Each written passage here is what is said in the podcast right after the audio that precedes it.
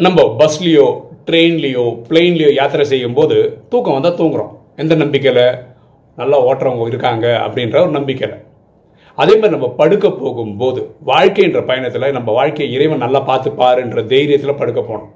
நாளைக்கு என்ன ஆகுமோ அந்த டென்ஷன் இருக்கக்கூடாது. நம்ம வாழ்க்கை சுரக்ஷிதமாக இருக்கணும்னா எண்ணம் சொல் செயல் மூலமாக நம்ம யாருக்கும் துக்கம் கொடுக்கலன்னா போதுமானது. ஏன்னா எண்ணம் போல் வாழ்வு.